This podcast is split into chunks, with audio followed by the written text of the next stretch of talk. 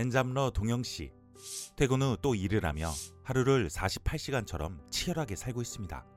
미래를 위해 지금을 희생하는 거라고 생각하면서요.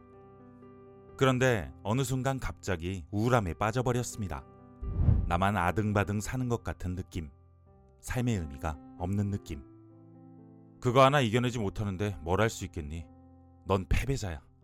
누가 뭐라고 한 것도 아닌데 마음속에서는 스스로를 다그치는 말이 자꾸만 올라옵니다. 이렇게 마음속에서 스스로를 탓하고 미워하는 말이 들릴 때 에릭 번의 교류 분석이 도움이 됩니다. 미국의 정신과 의사 에릭 번은 제2차 세계대전 당시 전쟁으로 인해 심리적으로 고통을 받는 사람들을 보며 보다 효과가 빠른 치료를 고민하게 됩니다. 그는 우리의 마음을 눈으로 관찰할 수 있다면 심리치료 전공자가 아니어도 심리적 고통을 치유할 수 있을 것이라고 생각했습니다. 그렇게 탄생한 이론이 바로 교류 분석입니다. 에릭 번은 마음의 저장소를 P, A, C로 나눴습니다. 우리가 태어나서 세상을 경험하며 축적된 수많은 데이터가 이곳에 저장됩니다. P는 부모 자아입니다.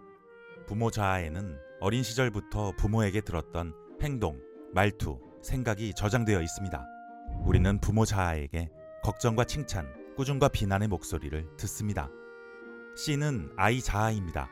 어린 시절 느낀 감정과 생각, 행동, 반응들이 고스란히 아이 자아에 남아 있습니다. A는 어른 자아입니다. 부모 자아와 아이 자아에서 오는 정보를 근거로 객관적인 평가를 내리는 일을 하죠. 같은 자극을 받아도 사람마다 각자 데이터를 꺼내 쓰는 곳이 다릅니다. 그리고 그것이 고유한 성격적인 특징을 결정합니다. 세 자아는 마음속에서 서로 대화를 나누는데요. 가장 힘이 센 목소리는 부모 자아입니다. 그 중에서도 비판적 부모 자아는 스스로를 비난하고 남과 비교하는 등 부정적 목소리를 의미합니다.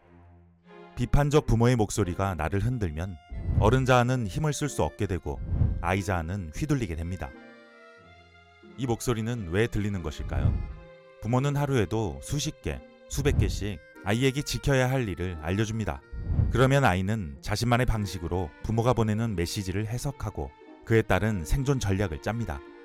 이 과정을 거치며 아이의 마음에는 신념들이 자리 잡게 되는데요. 이 낡은 신념들은 성인이 된 후에도 스스로를 괴롭힙니다. 비판적 부모 메시지를 끊임없이 듣는다는 것은 비난이 흘러나오는 이어폰을 귀에 꽂고 하루 종일 듣고 있는 것과 같습니다. 나를 몰아세우는 목소리에 휘둘려 자책만 심해질 뿐 내가 진짜 원하는 것이 무언지는 알지 못하죠. 에릭 번은 교류 분석 이론에서 내적 대화를 통해 마음속 비판적 부모의 목소리를 몰아내야 한다고 강조했습니다. 비판적 부모 메시지를 몰아내는 작업은 3단계로 진행됩니다. 1단계 비판적 부모 메시지 알아차리기 2단계 반박하기와 허가하기 3단계 행동 전략 세우기 앞서 엔잡을 뛰다가 번아웃이 온 동영 씨의 경우 이렇게 시도해 볼 수 있습니다. 1단계 비판적 부모 메시지 알아차리기 비판적 부모가 무엇을 해야 한다고 말하나요? 비판적 부모가 무엇을 하면 안 된다고 말하나요? 다음 질문들로 비판적 부모를 탐색하고 비판적 부모의 메시지를 알아차립니다. 2단계 반박하기와 허가하기 만약 뭐뭐 하면 실패할 거야 라는 말을 뭐뭐 해도 괜찮다는 허가의 말로 바꿔봅니다. 3단계 행동 전략 세우기 어른 자아의 현실 감각을 되살리기 위해서 가능한 한 구체적이고 작은 행동 계획을 세웁니다. 이 3단계의 질문과 대답들을 천천히 종이에 적으며 마음속 부정적인 메시지의 고리를 끊는 것입니다. 부정적 메시지가 마음속에 울려 퍼질 때 내적 대화를 통해 비판적 부모 자아의 메시지를 몰아내 보세요.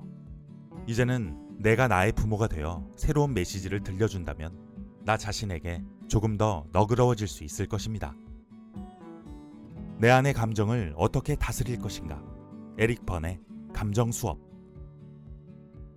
이 콘텐츠가 도움이 되었다면 구독과 좋아요를 눌러주세요.